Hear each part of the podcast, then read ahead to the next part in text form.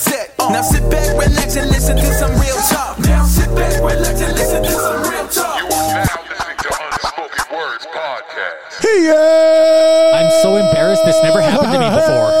Job. Job. Unspoken word. 140. The, I forgot what the name of this episode was. Hey. Hey, mother father. Mother fathers. Hey, oh, hey. That sounded like a real sad song. Doggone those mother fathers. They never, they never stood a chance. They, hey, my mom gets a kick out of me when I do Yeah, that. do it again. Do it again. Hey, uh, hey, mother fathers. Hey.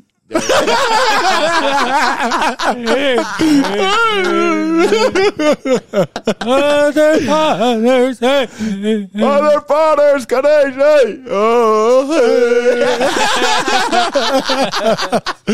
All you mother fathers out there, welcome to episode 140 in the mother sugging house, the mother fathering house.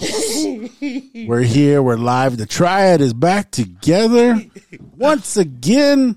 So, why don't you let's get some hand claps. Let's get some hand claps. Hey,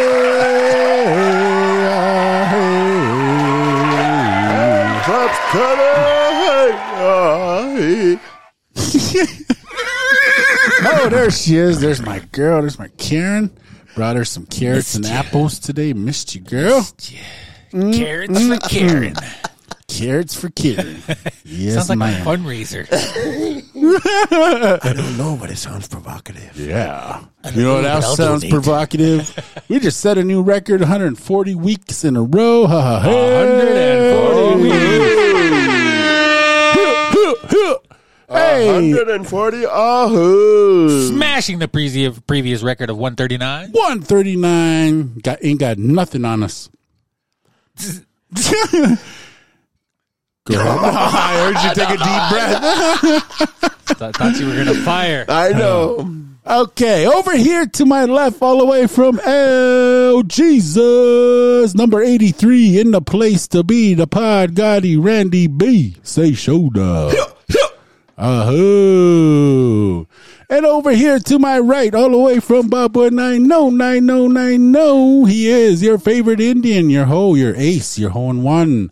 JCB, say showed up. I concur. I concur. Oh, and you know me, Mo Hugs, not drugs, all the way from up the road in Arrow Creek. Uh-huh. Oh, Ahoo. oh,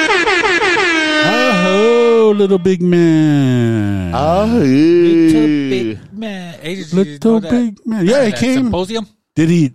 Did Dustin Hoffman actually come here? I don't think so. I don't think so. Actually, I don't think any of the Cast? cast came, but it was mostly like historians and people that were Extras and extras stuff. and stuff like that. Yeah. Yeah. Did Miss? Oh man, I wish Miss Miss Pendrick? Pendrick came. It's like, What the I meant- heck is that? Oh, Faye Dunaway. is that her name? Yeah. Ah, she's probably about hundred now, huh? She's pushing, pushing it. Nineties. Is she really that? How old was she in that movie? She's probably like in her thirties. Yeah, at least in her third, maybe twenties. And that was like, man, that was way back in the 70s. seventies. So yeah, I she's was probably like about 70s, eighties. Huh? Yeah. Man, she still got it going on though. yeah, just Oh, kidding. man. Fake D. She's like, I believe in Jesus and Moses and all of them. Liar, boy. Lies. I had to beat See, the lion out of you. Moses was a Hebrew. Jesus was a Gentile, like you and me. oh, that's slick. Uh, Yes, Miss Pindrake. Yes, Miss Pendrick. Man, that show's cool. I like those funny parts on there. I think one part that really cracks me up every time. Like I used, I watched it a couple times a few years back, uh, probably about five years ago or so. But he says, "Yeah, little big man was my brother, but you're not him." He's like, he said, "Did you see the body?" He's like, "No." He turned into a swallow and flew away. when they got him, and um, his name? Hayward Big Day standing over him. Oh the- yeah, yeah. with yeah. his rat, with his uh, hatchet. hatchet. His ratchet hatchet. He said, "Dirt on the nose. I gave you that pony. Pony stole him five snows ago at the old woman butte." um, but yeah, my, my dad. When I had dinner with my dad, he was telling me like him and uh, my uncle Dennis were uh, extras in there. Yeah, yeah. And he was telling us, yeah, he goes, you go in there and they put you in these lines, and first they they they they put on your uh, breechcloth, and then Yeah. they, they, he said they give you mo- they gave him moccasins to wear. Oh, really? Yeah, Huh? and then he said, then after that they put you in these two different lines. The one that had long hair already, Yeah, and then the other ones would go into this tent and get a wig. yeah. And then after that, he said they'd make you stand there and stick your arms out, and then They sprayed them spray painted them brown. Yeah, yeah. So we were all the same color. He said, I know that's what my dad told me because he was in that scene when they came running down that hill. And Uh-huh. He said he was in that scene and a couple other extras in a different scene, but he said that was intense. He just told us that he said they had to put on like pantyhose and then they spray painted them. Then they painted them. "Oh, I don't know. He didn't say anything about pantyhose. Maybe he left that out on purpose. Huh? Maybe. Yeah. My dad said that because like all all the extras they're brown like from the waist up and everybody's legs were like white Yeah, because everybody wore pants all the time. that. But anyway, But it is Yeah. pretty interesting, you know, to hear their their take on it. Mm-hmm. Just your regular old average Indian yeah. out there Plain Jane's. playing. Well, I wouldn't say that, but you know, like just the average person, you know, just going in there and being able to experience that sort of movie set type of deal, especially back then. Yeah. Like they used actual natives instead of just non-natives Yeah. They used a bunch of crows to play Cheyennes. And Sioux. Yeah. I know in that movie there's this one part when they're going off on that war party, and uh, you can hear in the background that old Lodge Skins is going like making his hands in circles, and like they ride, and then different riders will ride up, and then he'll make his hands in circles, and then they ride off. If you listen in the background, uh, you can hear somebody yell out in crow, say "Go Kanala." So that's it. Go. Oh, la. You can hear somebody yell it. Do you ever see uh, Walk, Walks for a Woman? Hmm. That's like way back in the day too, like seventies. But anyway, my uh my grandpa Philip was in there and he was playing uh, a Blackfeet chief, I think. Mm. And he didn't want to fight with the Sioux and the Cheyenne, and he gave a big old speech. And he's supposed to be talking Blackfoot, but he's talking in Crow. Oh, is it? Yeah, Fox Far Woman. Walks Far Woman. Yeah, Okay. There's um so that Yellowstone there's like a prequel to it uh called 1923 yeah. and uh anyway uh Talisha was watching it and there's this scene that's supposed to be crows is that Mike Spears and some other like kind of known native actors and Yeah. they're, they're trying to talk crow but it's like all Butchered. they're they're using a different accent oh and like they're they're using like correct words but they say it all kind of jacked up It just sounds different, huh? yeah because like they use a different accent like he's telling him not to go near the road he's like Linda Hisa like don't go near the road but he's like Linda Hisa He says Just it like, like that. that. like the inflections and stuff, huh? yeah he's yeah. like, Linda Hisa he says it like that Yeah. It's the same word and same meaning and everything, but he uses like a totally like whatever. I Like I- I'm thinking like a different tribe accent, Yeah. And I was like, man, I couldn't stop laughing when I was watching it. I was just like, what the heck? 1923. Yeah, I guess to kind of think of like that is like how we think of uh, Australians when they speak English. It's got that accent. It's Oh, the same yeah. words. It's just they sound different. yeah, yeah. Yeah. So yeah, I, I can, I can, I can get on board with that.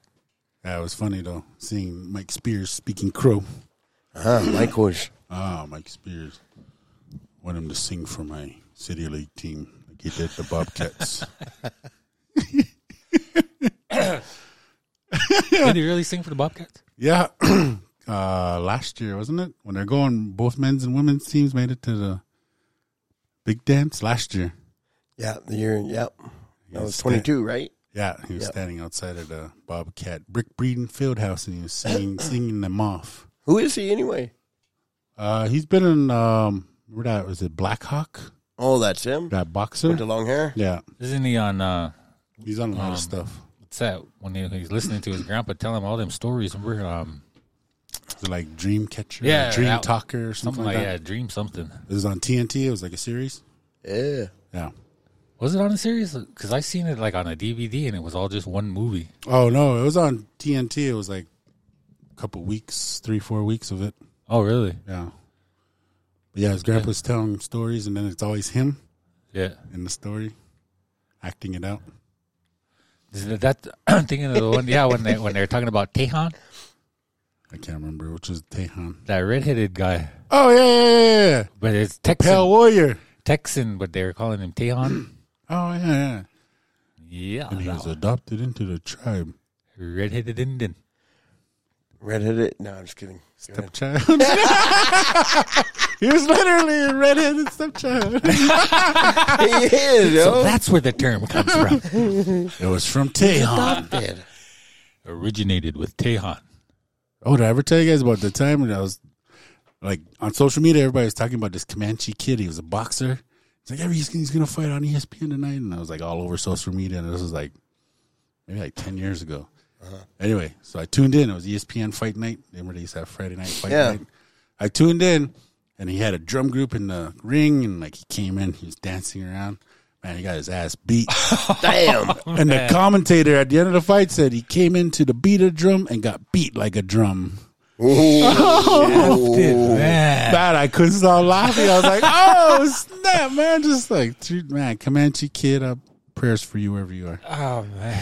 At least you went That out is there. why that man has a career in broadcasting. yeah, At least you went out there, Comanche kid. yeah. Yeah. Shout out to the Comanche kid wherever you at, bro.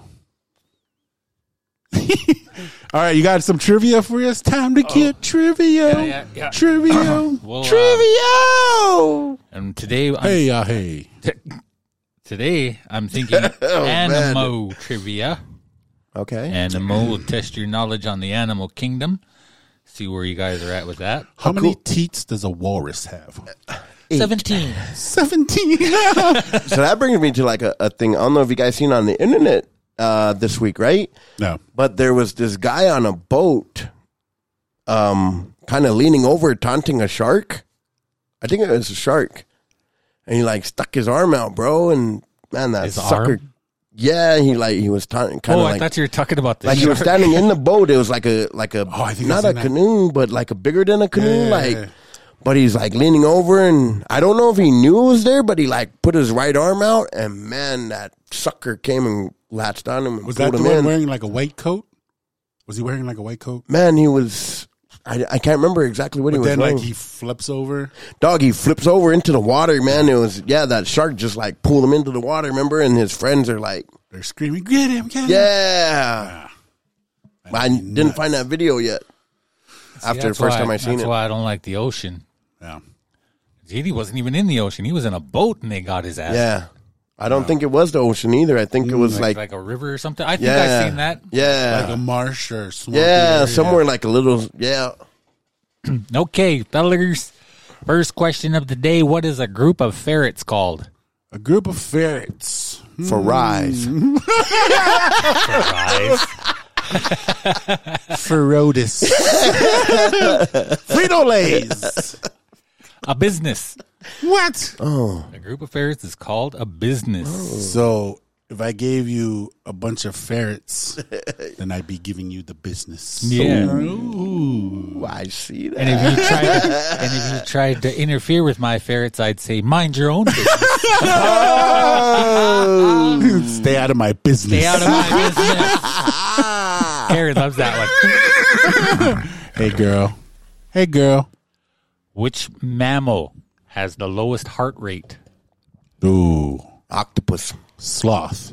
Oh, no, no. Alligator.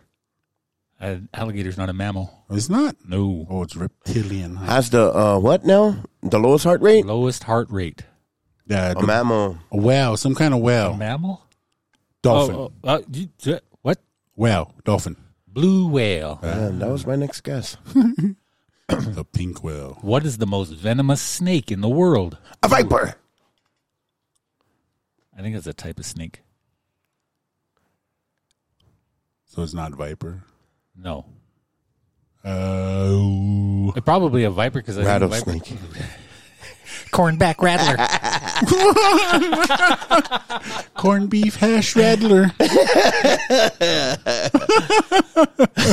I don't know. A pissed off python. Uh, a black mamba. Western Taipan. Oh, the taipan. Taipan. Taipan. The Western They do Taipan. I've get heard pretty- of them. Not to be confused with the Southern Taipan. Not as crazy as the Eastern Taipan, but just as ugly. but just as sneaky. and cannot compete with the southern taipan. Let's not even get into the Northern Taipan. we don't even want to mention those. Oh, this is a weird one.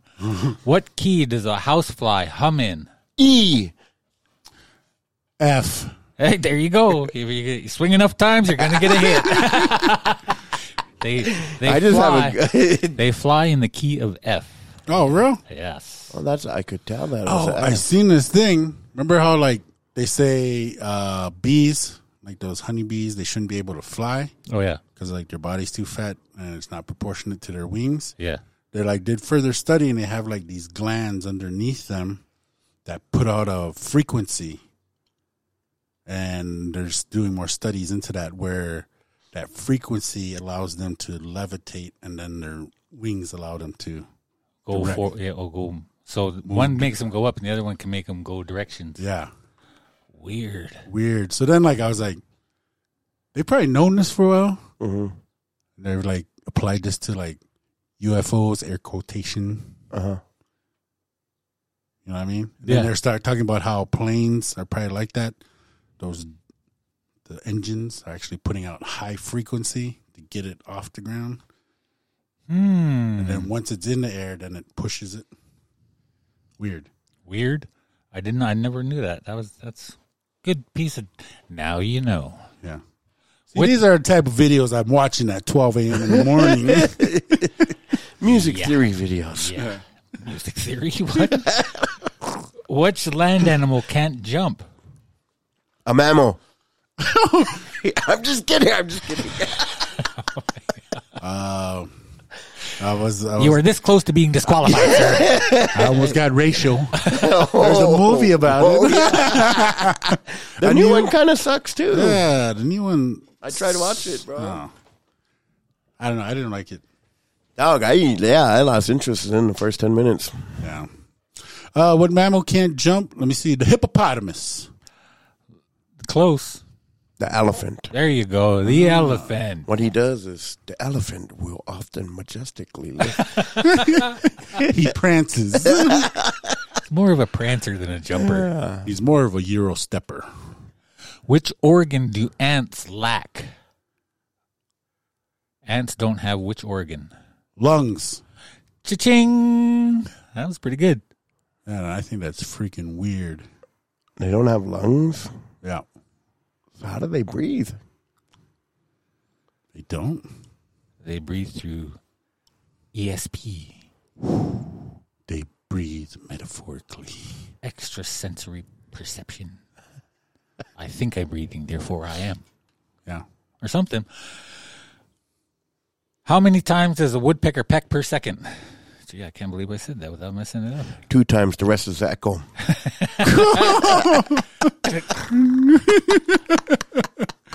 The rest of the time he's purring.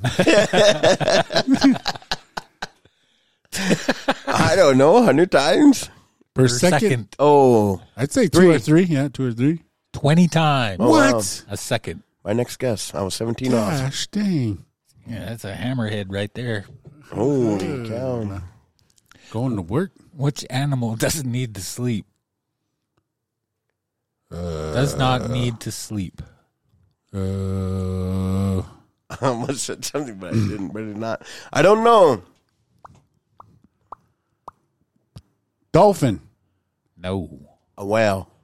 A bullfrog. Oh, What? Yep. bullfrog. Don't bother me. Boo frog. Bullfrog. Which animal has the strongest bite force in the animal kingdom? Sharks. Hyena. No and Alligator. No. You're close. Crocodile. Crocodile. Crocodilla. Saltwater crocodile. Ah. Saltwater crocodiles. Hmm. Not to be confused with the spring water crocodile. The mountain spring water crocodile. How many inches 12. is the le- is the leg span of the world's largest tarantula? Oh, man. The Goliath bird-eating tarantula. How many inches is the leg span? 12. Very, very close. I might have to give that one to you. Why are you giving it to him and I'm the one that said it first? Did you? I was just kidding. Oh, I was gonna what did you? I didn't even hear. it. Yeah, no, I was messing around before the question was even read, right? But 11. 11. 11 inches. See, you swing enough times, you'll hit one. What color is a polar bear's skin? Black. Clear. Black. Okay. Their fur, the hairs on their fur are clear. What about their chinny chin chin? Very black. So that makes. Is that like the thing like around their mouth and stuff? Oh yeah, it's all black. You know, like when, when, when they're when they're like on the ice and they're hunting around and they see something off in the distance, they'll cover their nose, Mm, the black part of it, Yeah, I never knew that. no, so they they won't see him coming. because they're embarrassed. Like a shy res girl. Polar bear. Look at those at me. over there. What Don't is look at me. I'm gonna eat you. it? Sneak up on you and eat you. Yeah, don't even act like that. I'm gonna eat you. I'll eat you all the way up. Okay, let's just move along here.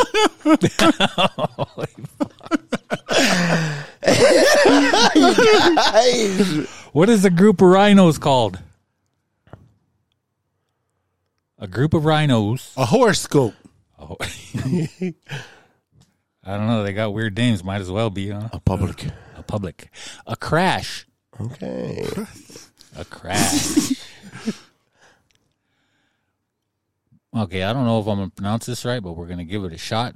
Binturongs, aka bearcats, are said to smell like which popular food? Bearcats smell like which popular food? A cheeseburger. Hot dog. Hot dogs. It's got to be a hot dog. No, popcorn. Hmm. What? Yeah, that's what it says. Bearcat? Regular Bearcat. popcorn, buttered popcorn, hmm. or Theater. kettle popcorn. Theater popcorn. Cheese corn. Oh. Oh, popcorn ball. Okay. How many bamboo does a giant panda eat in a day? Oh, Ten. how much bamboo? How many bamboo? how many bamboo? how much bamboo does a giant panda eat? About a pound. Ten Uh, pounds. how many bamboo? how many bamboo did it take for panda eat? Ten pounds. Oh no! Half its body weight. Which is 300 pounds. Up to eighty-four pounds. Ooh. All right, Day? Well, well, ah, yeah, a day. But then they have to eat that much because bamboo doesn't have very much nutritional value, and yet that's the only thing they eat. Mm. Crazy. No carbs. Hmm. No carbs, mm. no Ah, carbs. low carb diet. Uh-huh. All right, couple more. How about which marine animal lacks a blubber layer? Marine animal lacks a blubber layer. The walrus. No, Uh, oh, dolphin. no. Jellyfish. Sea otters. Sea otters. Ah. Jellyfish. Those are all blubber. Their movie called Blubber. you guys remember that? Next question. What do you call a group of zebras? Oh, a stencil. I don't know. Uh, a group. A group, A herd. a herd. A dozen. A d- That's actually kind of close, but A baker's dozen. so there's 13 of them. Uh, a dazzle. Okay. Razzle dazzle. A dazzle of zebras. Razzle. Dazzle. And last but certainly not least, how many feet can king cobras grow to be? Twelve. 12. and a half. Nope. Up to 18 feet. Holy smokes! And that is your animal trivia. You guys did horribly. Thank you. Oh, Congratulations on your horrible performance. I like to thank my elementary teachers For misguiding me. for misguiding me. I don't I think couldn't have, misguiding is the word for it. Misteaching me. That was over like twenty some years ago. Oh, oh, man. Hey, all right, man, you guys warmed some, up? There were some weird ones in there, though. I'll give you that much. Yeah, the thing that I mean, when we do these trivia's, it's always weird. Like, who sits there and like is like, okay, this group of animals is going to be called this. I know. Like, what is that? Like, who? What were they smoking? Like, okay, that group of zebras, we're going to call them a dazzle. Is that what they're called? Yeah. Yeah. Like, what is that? I think they, man, it sounds like they're just making shit up. Yeah, It's like, well, we already got a herd of buffalo, so we can't say that. Well, how about a dazzle? yeah, we got a flocks of Probably geese. just like you guys when you were just now, what you were just doing. It's Yeah. like, what should we call a herd, herd of zebras? And then they just spit out random words. yeah, Oh, that one works. I like that. Vote. dazzle. Yeah, they got those lines. They look kind of dazzly. Okay, real quick, what would you call a group of frogs then? A fro. A fro. Okay, a fro okay, of frogs. yeah, yeah, fro of frogs. Is it really? No, I just a gross. gross. Yeah, because I don't like frogs. You're not a frog. You're not a frog, dude. No, I'm not a creepy crawly fan. So like going down like by the creek or whatever riverbed, you don't like if you seen a frog, you ain't trying to catch it. Mm. I'll grab a stick and bash his brains out. Jeez, Jeez. I'll do that. Pretty descriptive. Yeah, that was pretty. That was Yeah. zero to sixty in like no seconds. And absolutely no So seconds. you you love Arizona then because after they have those um those thunderstorms, Mm-hmm. man, these like huge big old bullfrogs like like that, dude. Like Yeah. they're big. They just pump like biblical Yeah, all yeah. over the place. Like Uh, they just pop me. out of nowhere. I think because they say they were sleeping in the ground and Yeah. they Yeah. can't breathe, so they come out. Damn, that was a lot. Yeah, I seen some lizards like scurrying across the road. Oh, uh, when you went to Arizona, Yeah, just driving to the venue. I was like, I was thinking one day, one of those days where we're driving to the venue. It was about a fifteen minute drive, and then he said, "Oh, isn't there supposed to be lizards down here?" Didn't JC get a pamphlet when he got here, and they said there was lizards? Right as soon as I thought that, and this lizard man looked like, looked like he's like. Oh shit! It's hot! It's hot! It's hot! Oh, like running across the road. like, He's like high stepping it. I busted out did laughing. you see any tarantulas? No, thankfully, no. But I did one night. No run-ins in the bathtub. S- Nope. Um, no, no, no. Saturday night, we got back from the. We watched games until eleven. Yeah. Lo- like the four hundred six teams. The last team played at ten, and we went back to the venue. It was just me and my son, and I went and we didn't have a key to the house, just a code. I punched in the code, and I went to open the door, and I heard this crackling Yeah. like I don't know what it was, and something landed right here on my shoulder. I didn't even look. I just hit it, and I was like, "Oh shit! Oh shit!" And I like was going like this, and I freaked my son out, and he was just jumping around. He's like, "What? What?" I said, "Get inside!" I pushed him inside. I don't know what it was, but it landed like right here, and you could feel it, poop, and it was like, I don't know, probably was almost as big as my hand. Like Oh my god, it was just right here on my butterfly. shoulder. Probably had to be yeah, like a I don't know. It was crackling. It was like, So did I did I tell you the story too? Okay, real quick. Uh, Yeah. When I was in Arizona and I was out in the backyard and I'm playing Rambo. We're doing something, but remember he used to wear that headband? oh yeah, yeah. And I had a black. I had a black piece of. I think it was a piece of a trash bag, like a piece of plastic. Yeah. But I wrapped, put it on my head like it was a headband, and you know the the back of it was kind of Yeah. down. But I I was walking inside. I was going back inside, and I noticed on this corner of my of my eye on my shoulder. A little piece of that black plastic bag, and I started freaking out. Ah! I was going like that. Here, it was just that part of that headband that was kind of red.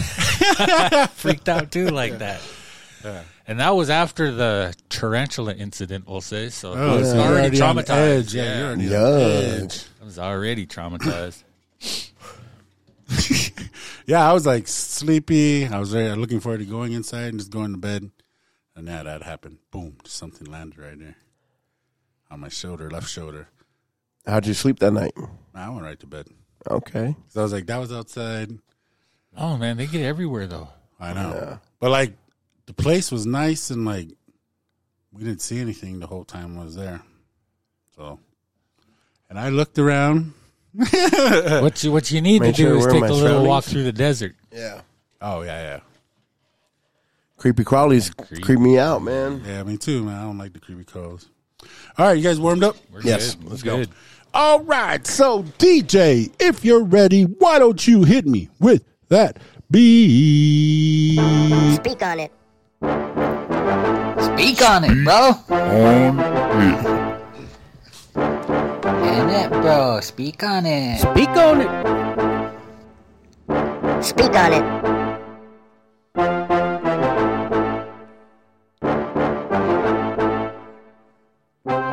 All right, all right, all right, all right. We're here in the Speak on It episode of Unspoken Words.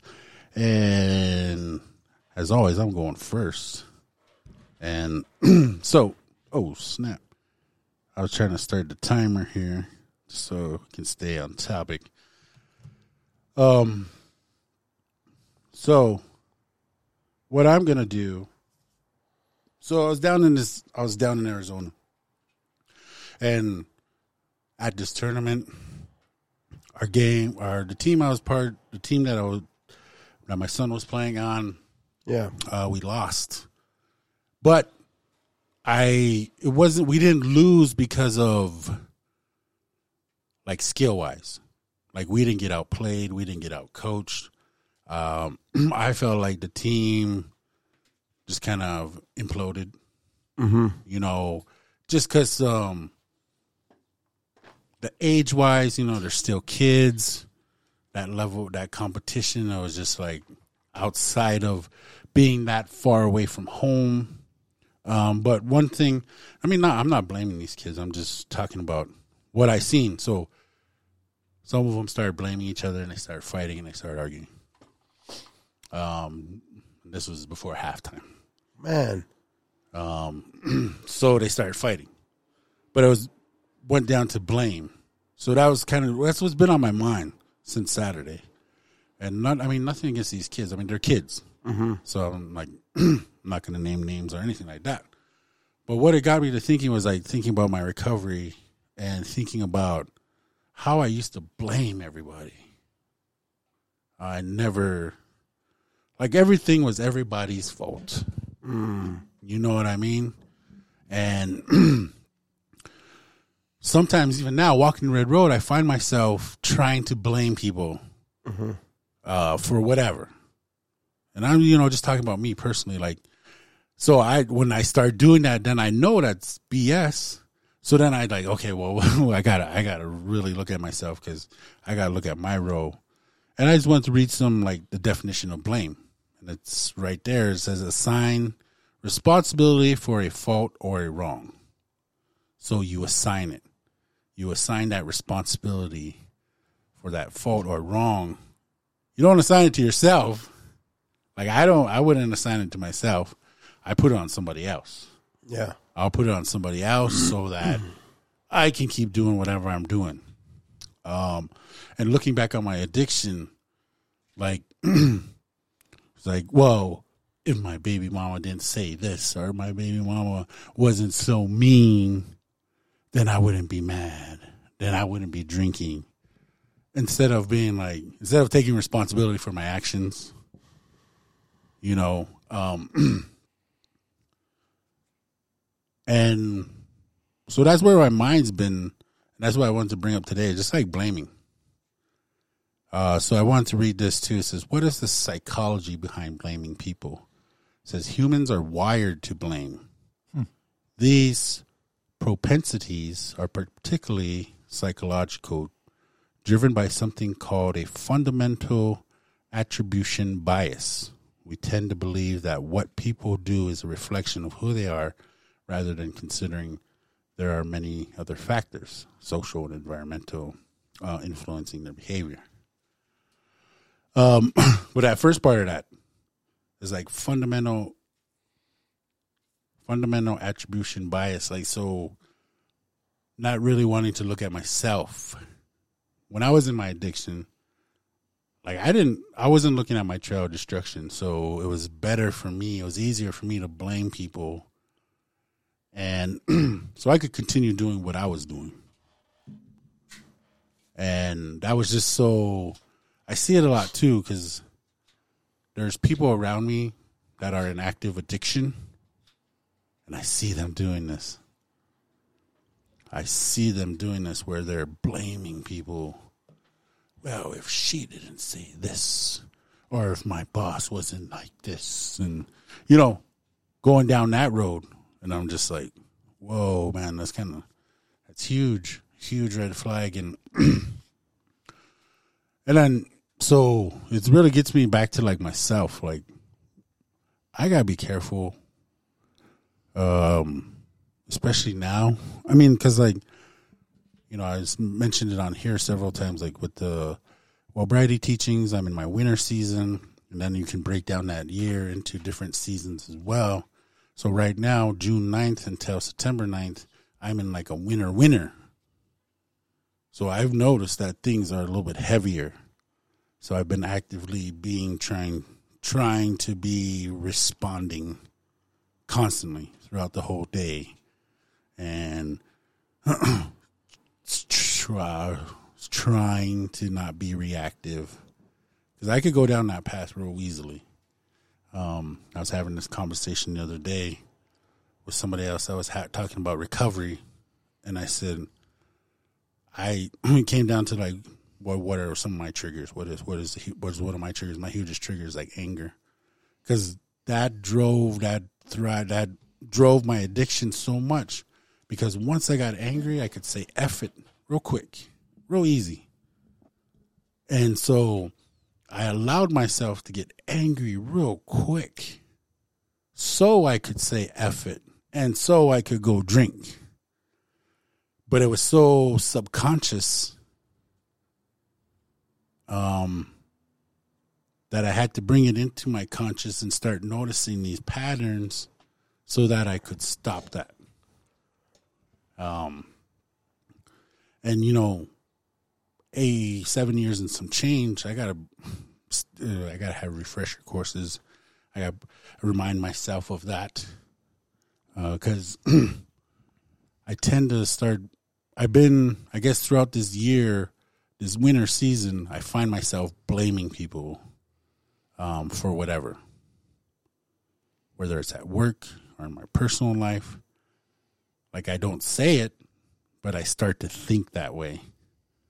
You know what I mean? Well, if they didn't say this, then I wouldn't be feeling this way. Um, but I then I catch myself. I've been catching myself lately, and I'm like, man, I can't be doing that. I can't be going down. I can't be doing that blame game because that's what kept me in addiction. I blamed everyone for my problems because I felt like everyone had a problem with my drinking. I didn't have a problem with my drinking. you know what I mean? But with that, I open up to you guys. Just some whatever's hitting you on that. That's uh that's a good topic. Um I uh, I kind of like my my thing with blame is like you know going through all that programming and stuff, and I, I always it, it I was taught through those programs that blame is a uh, cognitive distortion, you know, a thinking error, Oh yeah, yeah. and it keeps us from accepting responsibility for the things that we do, so that we can continue, right? So we don't feel guilt and shame, and that's one aspect of it. I think there's more to it. and Like he's you, Josiah was already talking about some of that, but for me personally, I mean, man, I fall into the same boat. Like you know, if if certain if I wasn't born on the res, I wouldn't be an alcoholic. If I wasn't, you know, hmm. this that, I wouldn't be drinking. If this person was nicer to me, if this person wasn't so mean, blah blah blah, blah you know, always saying, looking outward to find a an excuse for my problems. And there are times too, you know, like like if you speak like if I'm thinking about work, right? And things have a constant flow. So they come in through one door and then they leave out the other, and in the middle, everybody has their role to their role to keep to make sure that happens. And if somebody in that line, you know, isn't um, up to par, then it kind of gums up the whole works. And I noticed that I mean, even me, like like I, I I'm I'm guilty of it myself too. But a lot of them were saying, you know, well, we would have been done by now if such and such would have did this. Mm-hmm. And okay, and and there are times when I fell into that too. But then I also, it's crazy like how these things work. Like since we know what it is and we know how to recognize it, we Yeah. know you know we know about it. It's like it it's hard to keep going along with that. You know what I mean? Like it's hard to justify that type of uh, thinking Yeah.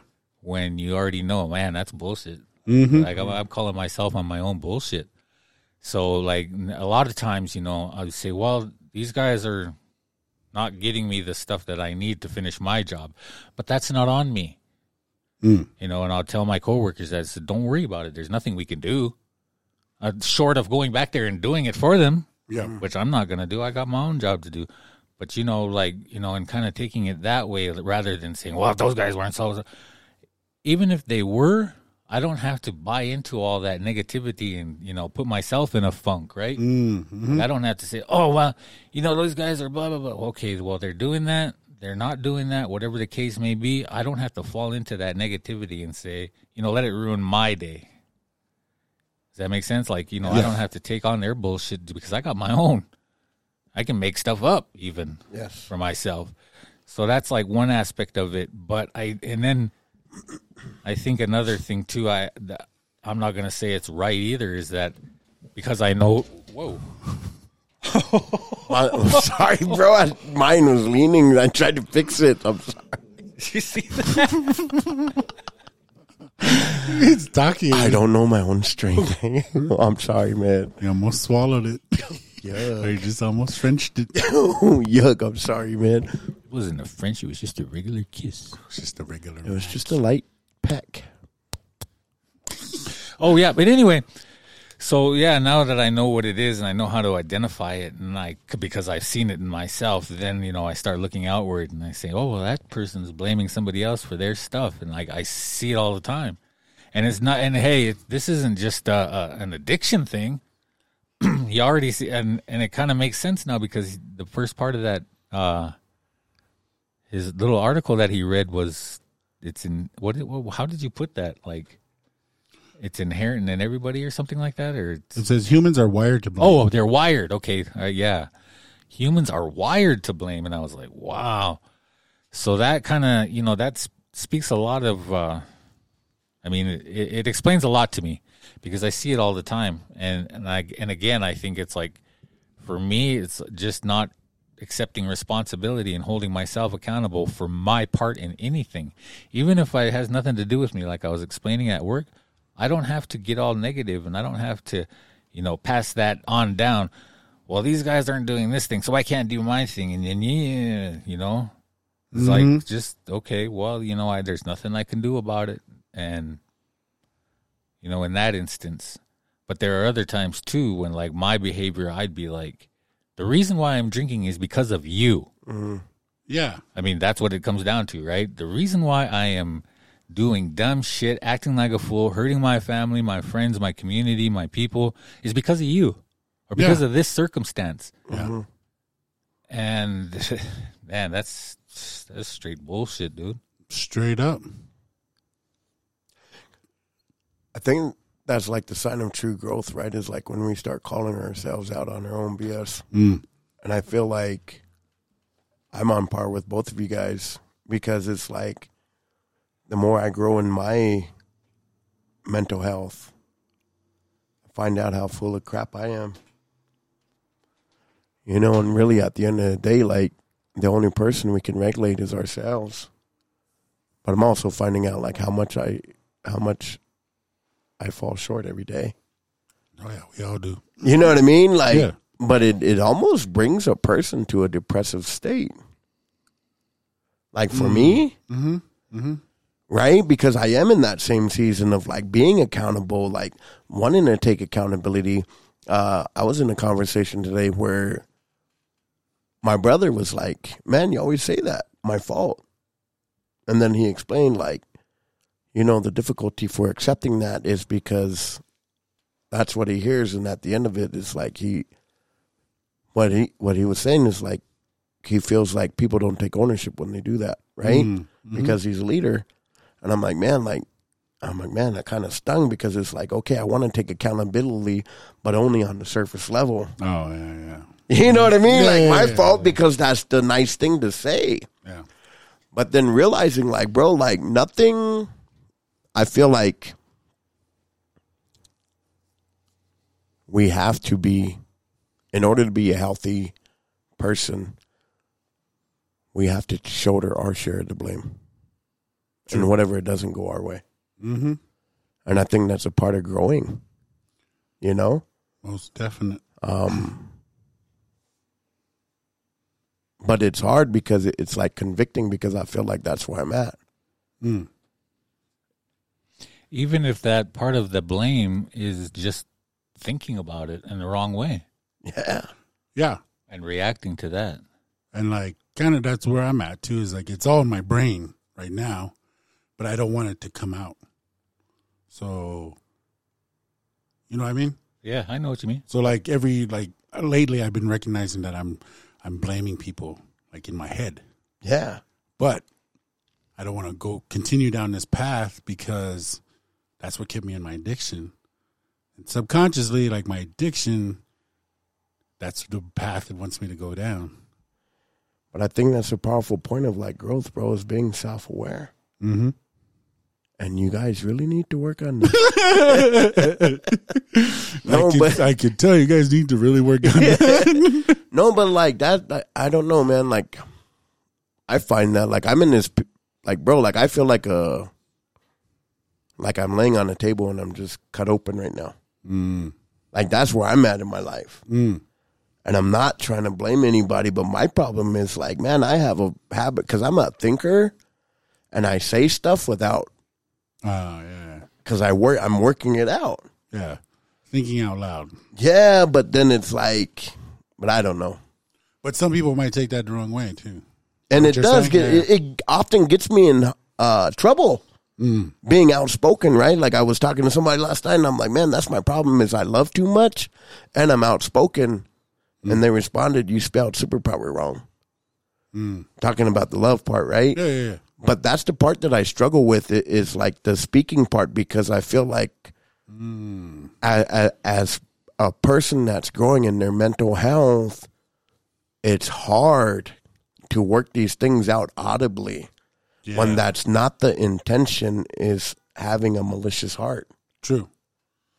So I think there's like a couple things is like the intent, but also being self aware and having the maturity level of saying, "Hey, that don't need to come out my mouth." Mm. Kind of like what you're saying, like bro, like, and that's where I'm trying to get to Yeah. because I say stuff and then I'm like, okay, No, because like I I understand that a lot because I'll do that sometimes. Like I'm thinking out loud, and somebody thinks I'm coming against them or whatever, yeah, but I'm just like thinking out loud. So like one little trick that I do now is like it's like I'm just thinking out loud, but then say what I was gonna say. So then they're like, oh, he's just thinking out loud. Let's process this. yeah, You know. yeah. So that might be a helpful trick. Thank you. Yeah, just to say I'm just spitballing here, you know, Yeah, yeah, or yeah. something like that. I learned that I've seen other individuals do that. I'm just thinking out loud, but then they would say what they're gonna say. But it doesn't. It leads to like that's that's what I did like using, bro. Mm-hmm. I get everybody against me, so it right like make sure that everybody's pissed off at me, Yeah, so I can use in peace. yeah, yeah, yeah. It's kind of like a barrier, building this barrier Mm. and saying, "Okay, I'm going to use over here Mm, mm, for me." No, that's. I mean, yeah. I would. I do the same. I piss everybody off, curse them out, and then so I could go, just drink in peace. Why did I say that? And then it's like using the dope word, alcohol. yeah. I can relate to that, but I think for me, I the biggest thing was I just used it as an excuse. Oh, for sure. No, absolutely. Like- At the end of the day, it like- is an excuse. If, if, I mean, yeah, I, you're right, but you know, um, I guess I could have explained it a little better. You know, like just saying, okay, I didn't want you to be mad at me, but since you are, you know, now I get to go do whatever because it's your fault. You should. You put me. You, You you gave me me. You gave me a reason. In other words, even though that's bullshit too. Yeah. Like Yeah. nobody can make. No person can make another person do anything that anything. You made me mad, so I went to the hole. See, and that's the thing. You can't make another person mad. No. Can't make another person happy. Can't make them, you know, any of those. Hello. I like how you did that, bro. but um, but it, and I just wanted to say, you know, point out real quick too is that I we see it in a lot of uh, criminal thinking and criminal behavior. You know, especially what I was gonna especially- say. especially with violence, Yeah. right? Like you know, you did this to me, so now I'm going to go back and do this to you. You pissed me off. True. True. or true, you know true. you did this to my family member so now i got to get that you know it's your I fault get you back. you know Yeah. and regardless of what the story may i mean i got to be the first one to say that i, I can't condone violence Yeah. i mean i just can't anymore i Mm. mean it's just stupid Yeah. it's just dumb but uh yeah i just wanted to throw that last part in there you know that criminal thinking part of it Yep, definitely. And so I just wanted to end it with this. It says how to stop playing the blame game. I think we've covered all of this, but I just want to read this. A little five point thing. Excuse me. Um, recognize when you're blaming your circumstances on other people. Notice if you use the words like never and always when talking to others. Recognize that you that you and every person in your life are equals. Own your own story. Pause before responding. Apologize. So those are ways to get out of blaming, and that's my speak on it. So, Uh, oh, little big man, Oh, go ahead, hit that beat then. roll like to speak on it about stuff in it Speak on it. Speak on it, bro. And it, bro. Speak on it. speak on it Speak on it.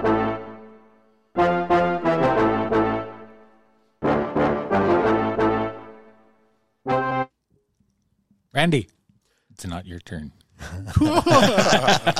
dog, I don't know. I, I just kind of got tired, man.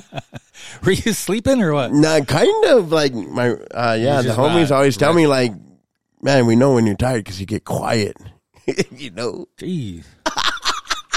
And I'm sitting there, like, just kind of in my own world, bro, thinking, uh, yeah. But anyway, my speak on it, I was just, you know, going through some stuff and I went back to the old trusty Psychology Today site and found a little short article, short and sweet. Three origins of overthinking. Uh, understand the three reasons for overthinking and set your mind at ease. And because um, I am a big overthinker, I figured, hey, why not throw this out there? Maybe I'm not the only one. Uh, key points overthinking can be caused by three main types of situations.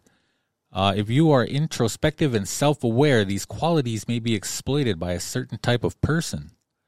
And if you are embracing a new chapter in life, good or bad, it may be destabilizing for a bit. And I'll read the article. Overthinking is miserable. Trapped in your own head, you may you may torture yourself for hours and sometimes days. Knowing where overthinking stems from and why it occurs can help you cope with it better. The first source may be interpersonal relationships. If you are a person who cares deeply about your relationships, you may overthink when interacting with a certain type of partner.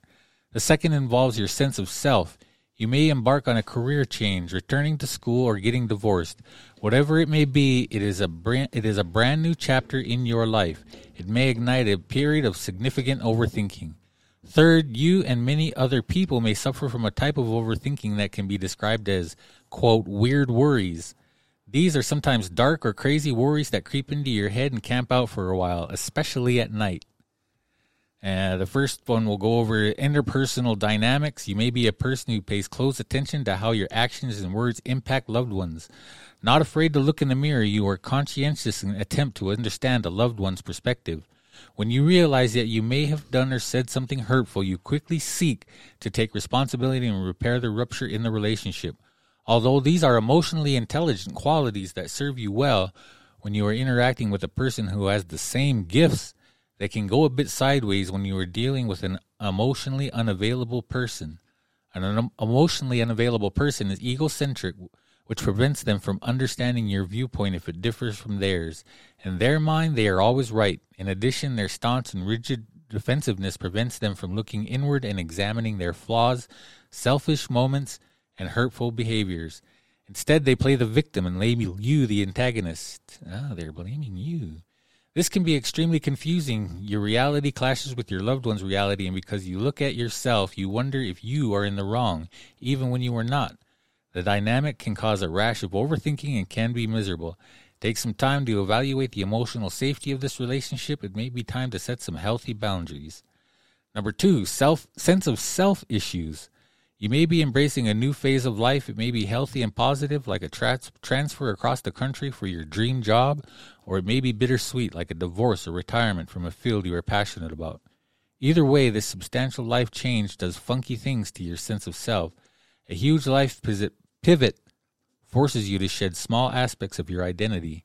For example, during a job change, you leave your old title behind, as well as some work attachments that may be grounding and comforting. This strips your sense of self and some importance of some important stuff that used to anchor it. Although necessary, the departure from these things results in a temporarily wobbly self-esteem. The brief but destabilizing phase can be can cause a surge of overthinking. For example, am I doing the right thing? Am I cut out for this? Am I good enough? I feel like an imposter. Will I make it? What if I fool myself into believing I could do this but I can't? Although you may be consumed with self doubt and are analyzing everything you do, it may be temporary. Your sense of self is actively reconsolidating with every stride you take towards your new endeavor. It takes time, but your sense of self will integrate the new in order to fill the gaps that the old left behind. You will likely restabilize, and overthinking may slow down. And last, the third one is weird worries. Often at night, when there are fewer distractions, you may be consumed with weird worries. These are the thoughts that are for some that are sometimes bizarre and feel dark. For example, you suddenly worry about getting into a horrific car accident on the way back to work the following day. Often you may wonder, where is this coming from? The dark thoughts may make you feel like you are dark and it can be unsettling. These gruesome thoughts may stem from past trauma. Although you may have processed this trauma and largely recovered from it, your brain has changed. The thing the human brain hates the most is being blindsided by an event that causes its world to crash in an instant. The experience is so distressing that it is hard for your mind to reconcile that anything at any moment can happen and turn your world upside down. So, there are moments when your brain attempts to predict it. That way, it is not blindsided. So, every so often, it reminds you that in this life, anything horrible can happen at any time and you have very little control. Possibly the most helpful thing to do in this moment is to help your brain change the channel. Immediately think of something really appealing but kind of dreamy. For instance, if you want a kitchen remodel, how would you design your new kitchen? Or if you inherit a large sum of money from a long lost and distant relative, what would you do with it? Perhaps you would buy a lake cottage or a cabin in the mountains. It is okay to cancel out the dark thoughts with appealing and fun ones. Overthinking is rough, however, understanding the reasons for it may help you know yourself better, provide reassurance that it may settle down in time, and have the confidence to recognize that it is not you, it is past trauma. You are human and our minds do funny things. You are not alone. You are not. So, yeah, there, there was a lot there. Um, I didn't realize it would take me that long to read it, but just a quick thought, like like I said, man, I am so guilty, especially at night, of overthinking and and and you know those dark thoughts, those weird thoughts that I have. Is like for a long time, I thought, is there something wrong with me? Yeah. like why am I thinking these things? Mm-hmm. Why do I have to go to these dark places and then just have these scenarios? And I was also told, you know, like creative people, um, they they have a tougher time with this because they, I don't know, maybe it's because they're more creative in their dark thoughts. I guess Probably. I, I I'm The same creativity feeds that anxiousness and that worry. Yeah, or it could be the anxiousness and worry feeds that creativity. Mm. But yeah, so and man, I always, you know, I've always had trouble with that, and you know, I was just laying there at night, and that because there are no distractions, and I think that's what um, I really like about meditation too, is like being able to train myself to shut everything down, um, all the random thoughts and all the things whizzing through my head, especially at night. Because at night, man, if I, it could start out with something simple, like, oh, uh, you know, tomorrow the podcast team we're going to go do something over at this event, and then next thing you know, at the end of my little scenario, the building is burning down, and you know, like Yeah. it's the end of the world, and we all have to find shit. You know, just weird shit, Worst case scenario. just like weird. yeah, yeah. man. Just like your mind just goes boom. Yeah. Next thing you know, we're in a zombie apocalypse, you know, hiding out in a bunker somewhere. And it's just like, I always thought, like I said, like, man, is there something wrong with me? Why do I have these dark thoughts? But knowing now that, you know, it, it, it is a common thing, like, Uh-huh. especially because when they're talking about that trauma, like past trauma, Mm-hmm. I get that. Like, there are some traumatic things that I went through. I mean, we all have, right? Oh yeah. and, and your brain is trying to predict the next thing. Mm-hmm. Like, okay, I remembered when this happened and our life just flipped upside down. Yeah. And then now I'm trying to predict the next thing. And then it's like with that creative mind and this imagination, then it just, man, it's like the, the proverbial rabbit hole. Yeah. Yeah. But, um, yeah, I was just hoping everybody got something out of that. I just wanted to get your guys' thoughts on overthinking.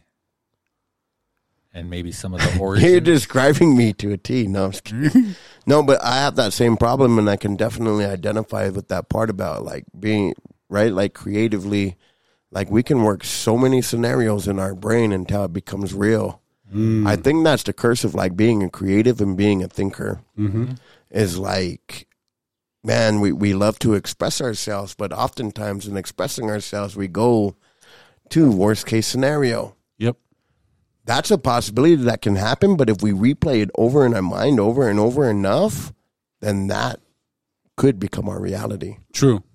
You know what I mean? Even Yeah. though, but but we tell our like for me, like I tell myself so much, like, oh, it's gonna end up this way anyway, and then I end up believing like, or or not even trying to be expressive in my creativity. True.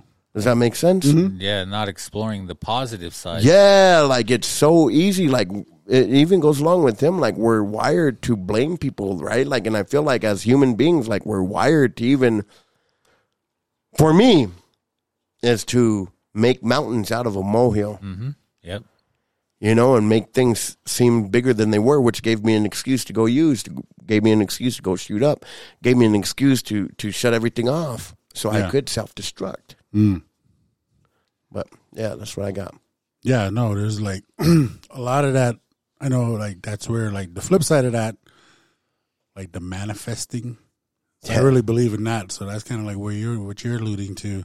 We can manifest negativity, or we can man- manifest positivity. And I'll just use this example of like, so just the way my daughter is, like the way she is, her personality and stuff.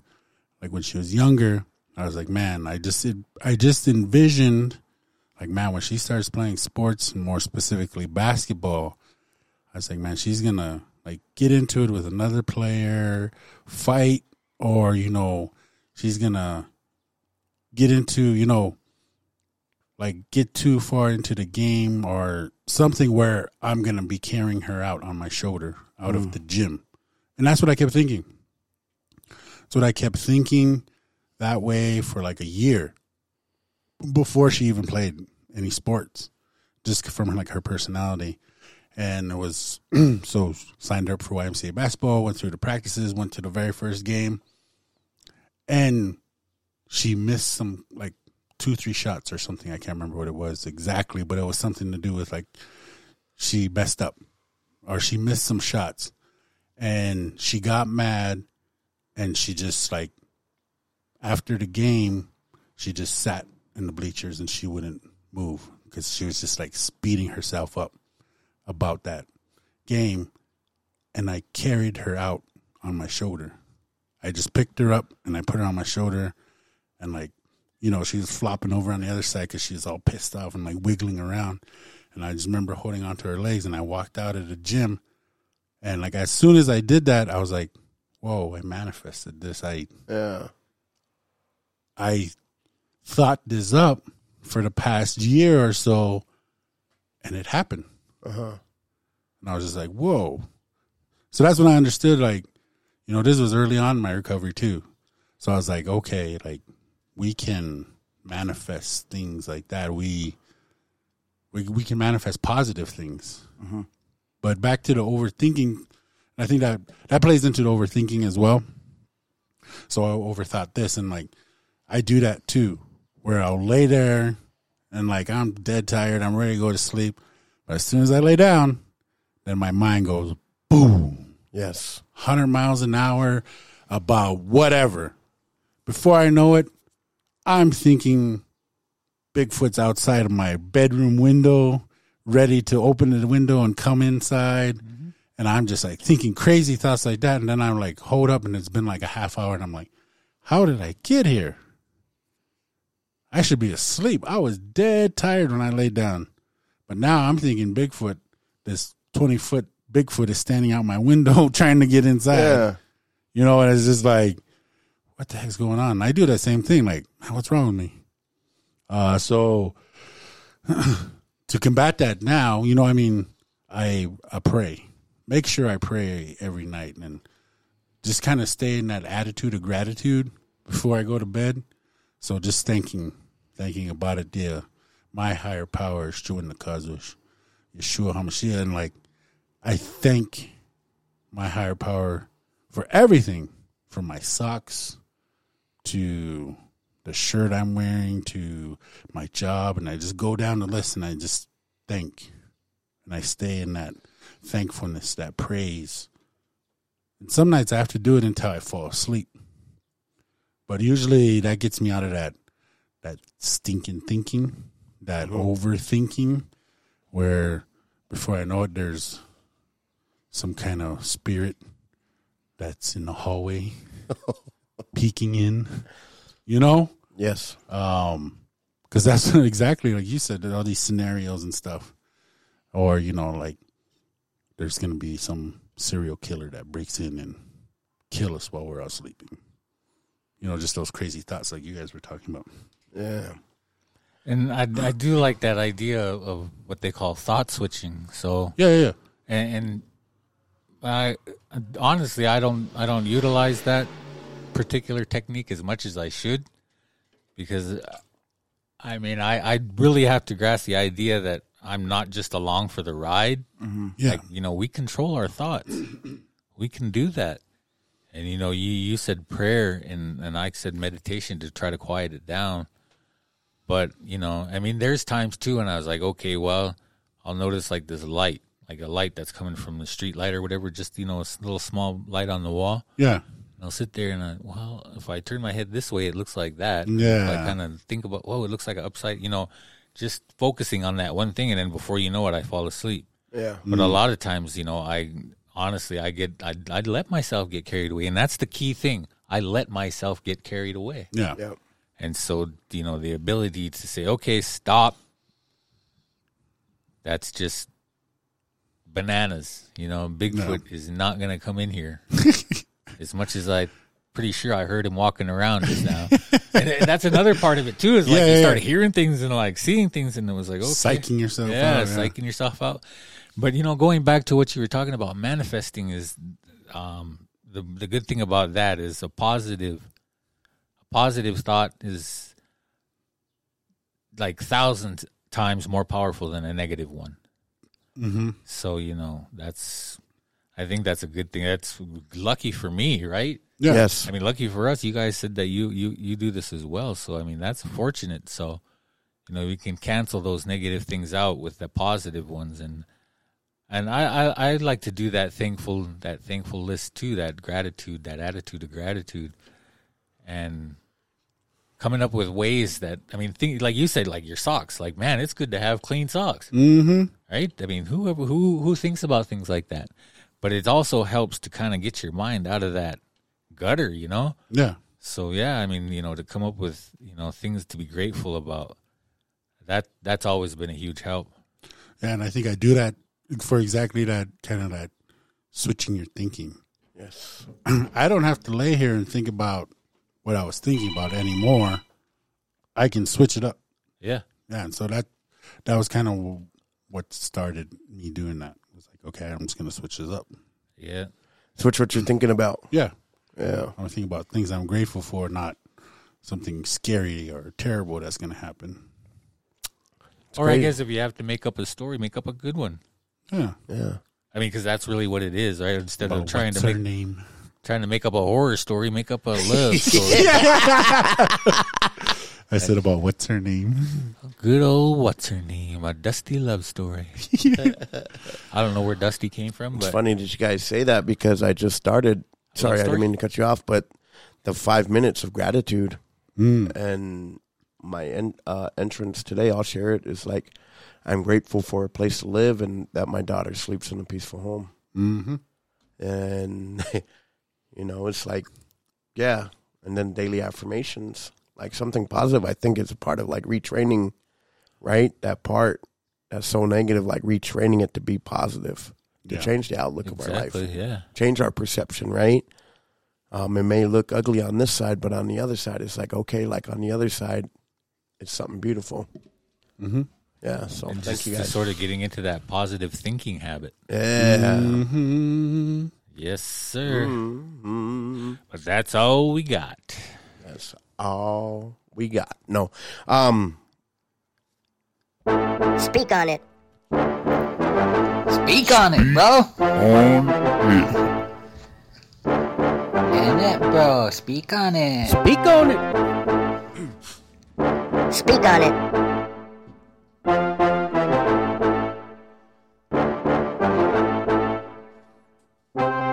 Randy, S O I S O I.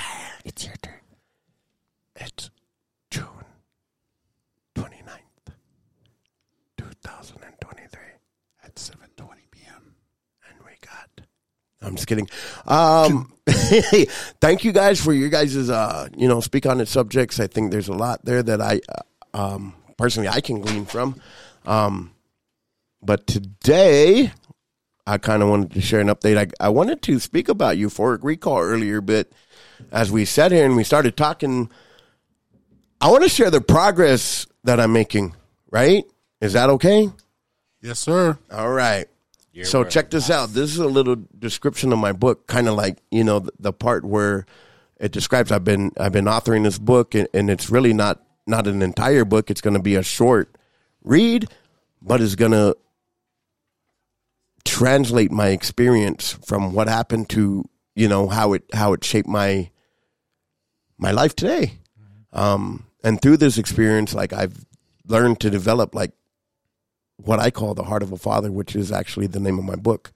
It's called The Heart of a Father. And here's the description of it The Heart of a Father is a heartwarming story that depicts the selfless love, guidance, and sacrifices of fathers. It shares inspiring anecdotes of how fathers have influenced their children's lives, imparting valuable life lessons and being a source of support and encouragement. From the joys and challenges of fatherhood to the unbreakable bond between a father and child, this book celebrates the pivotal role of fathers in shaping their children's futures. In this book, the author shares a powerful and emotional story about his life changing out of body experience during a drug fueled run. During the experience, the author has a vision of his daughter, who had just turned, turned one year old exactly one month before. He prays to the Lord for another chance to be a father to his daughter and is suddenly transported back to the hospital. The author goes on to share how this experience changed his life and motivated him to become a better father and a better person. He shares how his daughter has grown up to become an exceptional boxer and budding entrepreneur with a big heart, just like her dad. And that, for the most part, is, is kind of like the introduction of the book. But I wanted to really encourage all you dads out there that man like our children are watching us no matter what we do whether they're good choices or bad choices that we're making and i guess like from my vantage point like the place that i'm speaking from is like man if you're in a situation and you feel hopeless or maybe you're a single father or, or maybe you're not providing or, or maybe things aren't going your way right now, like, man, to continue to persevere, to continue to teach your children in the way that you believe in your heart is the right way. Um, learning and gleaning from others. And, and I say that because last week, like it never, like I've taken, people know I've made it public. Like people know that I've stepped away from public ministry for over a year, going on two years right now. But I've taken this time to invest into my daughter intentionally. I'm learning all about I can, uh, all I can about fatherhood and the importance of fatherhood. But I say that to say this. Last week I did, uh, I preached from my spiritual father, and it really wasn't even a preaching. It, it was more a message where we have to walk our talk now. We really have to be doers of what we're saying. And for me, it's hard because a lot of like what you're getting is raw. Like a lot of it is hasn't been processed. It hasn't been refined in in in my heart or in my mind. You know. But the proudest moment, I th- I would say, the thing that I was most proud about, even more than when my daughter was a national champion in boxing, which she also won again this year. But the thing that struck me the most was as I was done ministering and I wasn't even going to lay hands on people. I was just going to, you know, like I wanted them to develop this relationship at what you call the altar. The altar back in the Old Testament was erected because of an encounter with God. Like it was a point where they signified like God met me here. And because you met me here, I'm going to build this altar so that it will I can always remember where you and I met. So I was basically encouraging the people that were listening to build their altar because that's where I'm at. I'm rebuilding my altar. You know, somewhere along the way, I got caught up in being professional Christian, knowing when to say amen, knowing when to clap my hands, knowing when to say what, you know, like in in my belief system and, and that, you know, but at the same time, like, man, like I was encouraged. And the thing that touched my heart the most was in that as I was done, my daughter came running in and she had grabbed this bottle of oil and she was like, Daddy, can I do it? And I said, What? And she goes, I want to put this on them. And I said, Yes. Because inside, because of my example,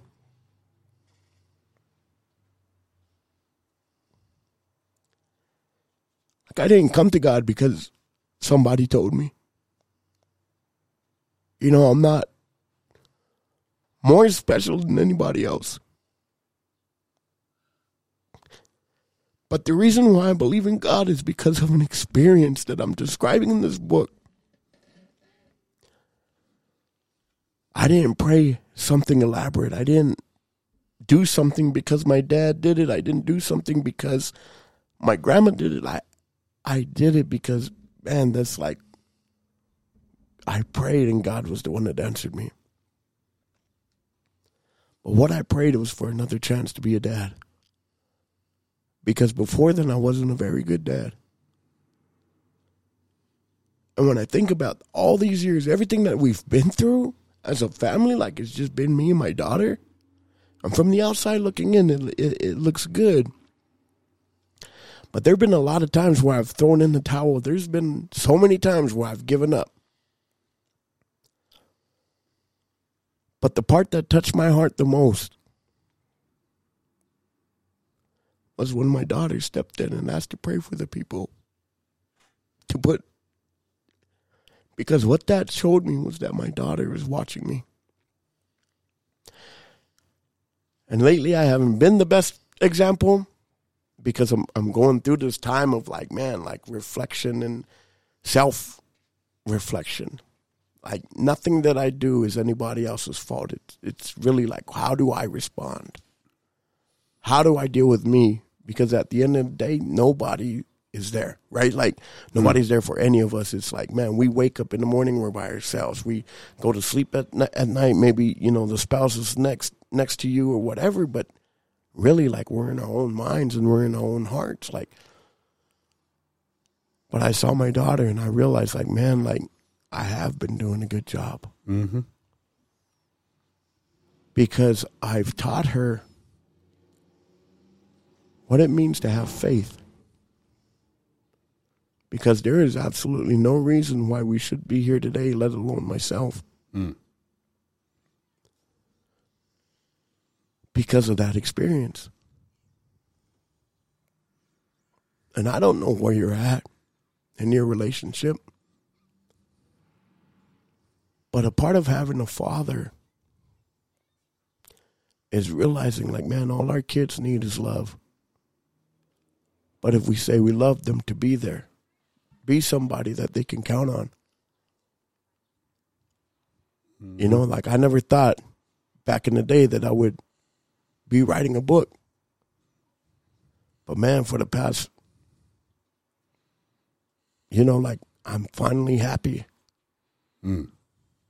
because for so long, man, I've tried to be who I thought society wanted me to be. Because I became, because I believed in Christ, like I felt like I had to be a public speaker, be a public minister. Like, man, there are times like where I don't even want to do anything. Like, I don't want to speak. Like, I don't want to do that. Like, Mm. because the road's tough. Not tougher than anybody else's, but it's tough. But to see my daughter come in by herself, knowing what to do. Mm-hmm. You know, I've trained my daughter as someone who can pray. I've taught her the importance of prayer, and she's taken that and she understands the importance of it. Mm. And for me, that made me more proud than her being an elite athlete. Mm-hmm. But it's like, man, like that's the type of father we need. Fathers are so important to the home, man. I God has given me the heart of a father. I think in the future, what I want to do is is really disciple fathers. Mm-hmm. You know, and a lot of this I'm thinking out loud. Like I haven't even processed none of this, but like, man, to be at a point and talk about an experience that I've had with God and and I didn't pray, man, give me a million dollars. Give me this. What I prayed was give me another chance to be her dad. Mm-hmm. Because when I look at that little girl, I, I know we're not perfect. I know, you know, but at the end of the day, this girl can count on her dad. Mm-hmm. And I think for me today, that's what I'm more grateful for. Mm. So, man, whoever is listening, I just want to encourage you that the road does get better. Mm-hmm. It isn't always easy, but nobody said it would be easy. Yep. And be that superhero that your kids think you are. With that, man, leave it for you guys. Yeah, I think, man, that was a powerful story, powerful testimony. Definitely, thank you for sharing that, Randy. And it's awesome, you know, guys. It makes me go back and think about, especially like early on in recovery for myself. Like I started noticing that my kids were benefiting from my recovery, like because I was there and because they got to do things that if I wasn't there, they wouldn't be able to do. Um, and that was just like more motivation, more fuel for my fire to continue on the red road. And you know, that's what your story made me think about. I was just like, wow, yeah, that's that's awesome. You know, and today, you know, I got a teenager, and that's uh that's something new for me. Uh, it's like bittersweet because he's growing into his man body and becoming a young man. But then, like, he's not a little boy anymore. Yeah. And that part is hard. You know, I got to start training him up and teaching him how to be a good, honorable man, a gentleman, you know, and those talks are happening now. And it's like, it's like a bittersweet time right now. that he's making that transformation from boy into young manhood. Um, so yeah, it's just like, but if it wasn't for like my relationship with God, my daily prayer life, my walk on the red road, like I wouldn't be here for him, and I wouldn't, I probably wouldn't even like be here if I never started walking the red road back on September 9th of 2015. Like, I mean, I probably, probably would have buried me a long time ago, years ago.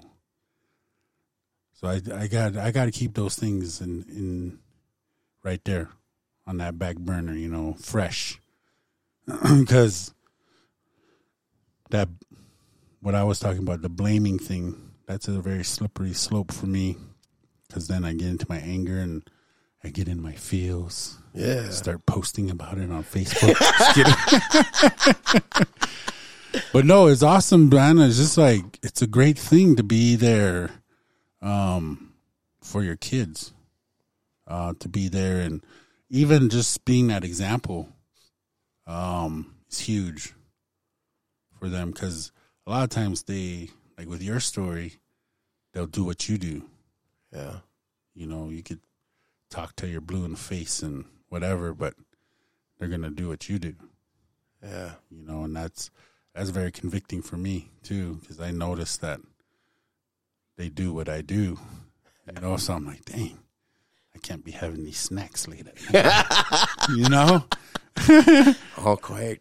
and I'll, they'll come down. What do you eat? What are you eating? We have some. Go to bed. Go to bed. It's past your bedtime. Favorite Indian? yeah, that was yeah, that was a good testimony. That was really. I'm not gonna use that word. I almost did. but not. Oh man. What'd you Not say? this time. I didn't say anything. but uh, yeah, I mean, I mean, and there's there's a lot of good messaging in there, just in that in that little piece that you just now did. And man, I can't wait to read your book because then it goes probably goes into more depth.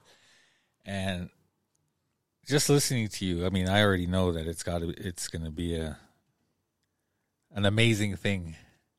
I'm trying to dance around that word. I'm trying to dance around that word. And but you know, I I honestly don't have anything else to add because you already said it all. Um, yeah, j- I'll just leave it at that. It's getting, it's getting, it's getting kind of. Dog, that's what I'm saying, man. Like, I don't know. It did get heavy, man, and I apologize, but like, oh, there's no good. reason to apologize. but That dog, like, I, that's I- what we. all do I can here, do bro. is just be me. You know what I Oh, for mean? sure, like, sure. that, that's what I'm saying, and I'm learning to be comfortable with me. Mm-hmm. Like, learn, like what I said is like, man, for so long, for the past eight, nine years, ever since I came to recovery, like, I've tried to be who I thought people wanted me to be. Mm-hmm. Yep. But I finally want to be who I am, that expressive, creative self. Yeah. that filler. I am a filler. Mm-hmm. I do love people. Like I, and I'm not like I say it with all humility. you know, right? Like, Yeah. but but that's me. It, it is Ain't nothing wrong speaking your truth. yeah. Yeah. That's me. I'm not perfect, man. I mess up a lot, but at the same time, I believe what I say. Mm-hmm. I believe in me. I believe I could fly. How be- we'll start see. Thank you guys, man. No, I appreciate that. Yeah. Thank you for that. let's uh let's bring Karen back. I haven't seen her in a while on a lot of episodes. Holy. Oh, you don't want to know I what think- she's been up to. I think she's been shacked up. hey, there you are, Karen girl. So pretty with your mane. Carrots for Karen. Please Carrots donate. for Karen. Please donate. What's the man equivalent of that again? The what? Karen? What? Jeffrey. Jeffrey. Okay. I don't know. I just said Kyle? Oh, Kyle? A Kyle. I Yeah. thought I heard a Kyle in the background, bro, to be mm. honest. Man, she's been messing around with that Kyle. Oh my gosh. Ozzy doesn't even have his front teeth. Been on the streets for a while. His gums aren't even black, they're pink now. no, remember horses? Like, Yeah.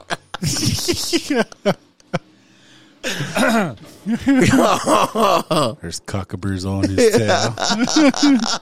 What did he say that one? See his ribs. see it, yuck! You can see his ribs. He's all mangy. See his, his hips are sticking out. Nobody can even ride him, or even wants to if they could. Buzzy used to be a bad parade horse too. Hooves are all long and cracked. Yeah. Yuck! what I was saying, no, I was saying it's getting, it's getting, it's getting kind of heavy. I was trying to get him to say that word. Oh, I know, I know. I've got the. No. How about no? Good morning, my neighbor! hey, fuck you! Yes, yes. Fuck you, too! that never gets old. No. That's awesome, man. So yeah, that's uh episode 140. Anything that any you guys got anything burning? so do you have any? Oh, you got to that's bring that up again.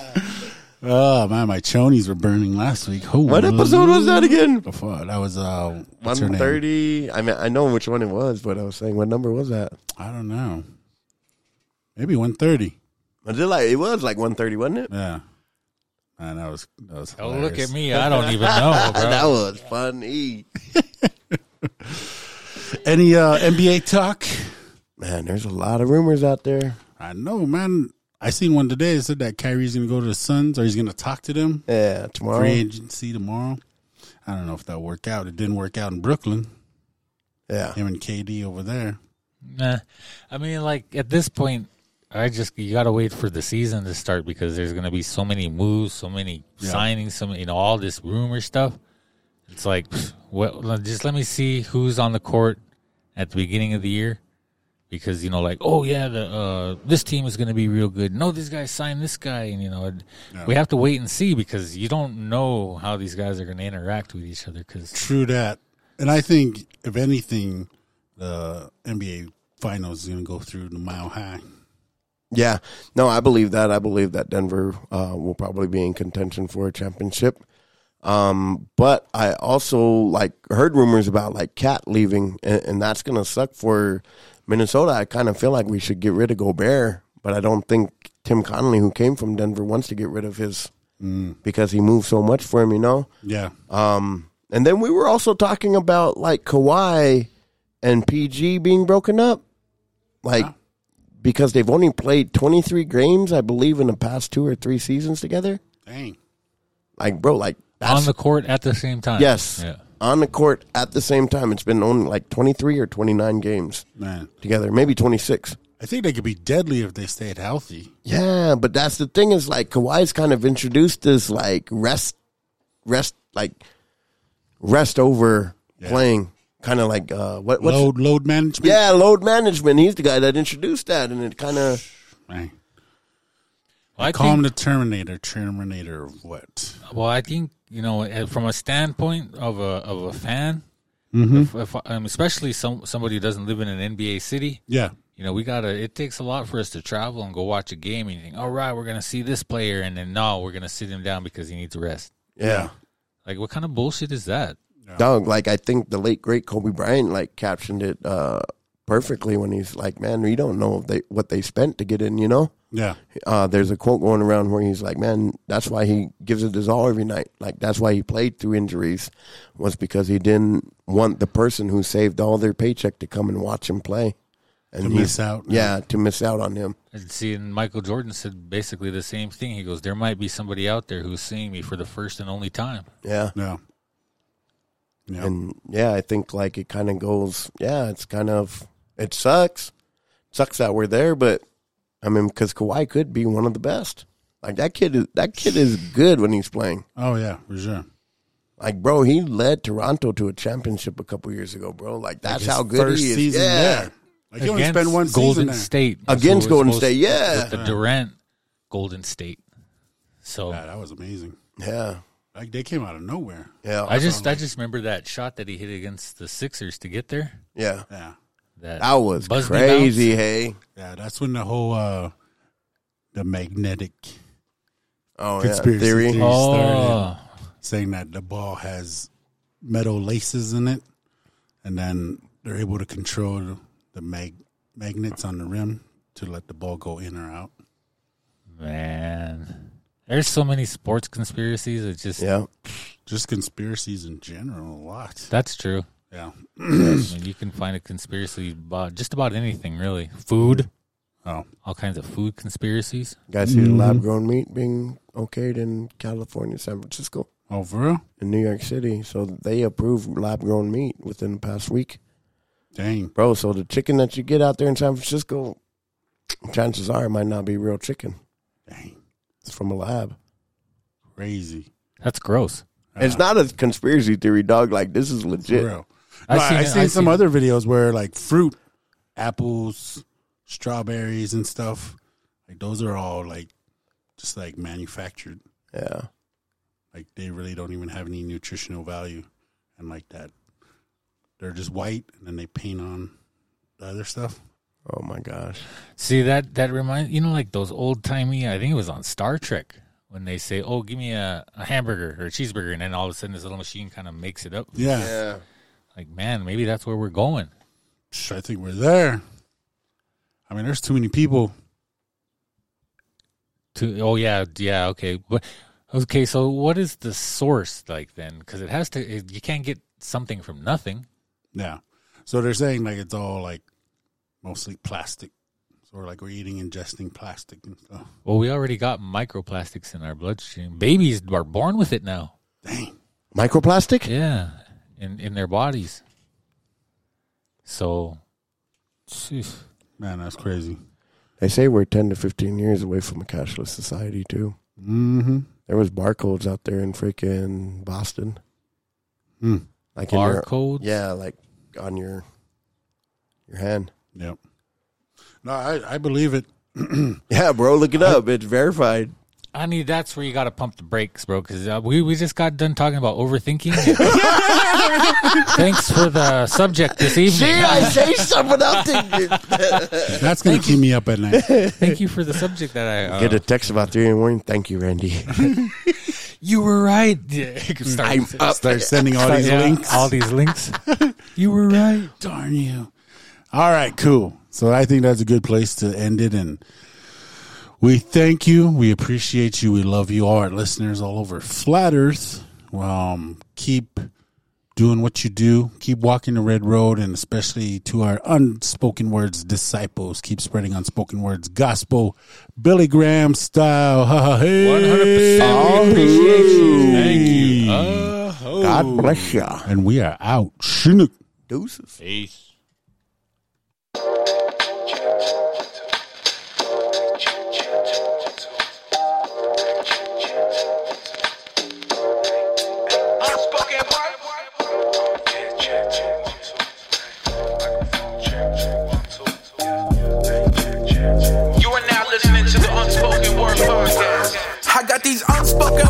Trying to get out my head.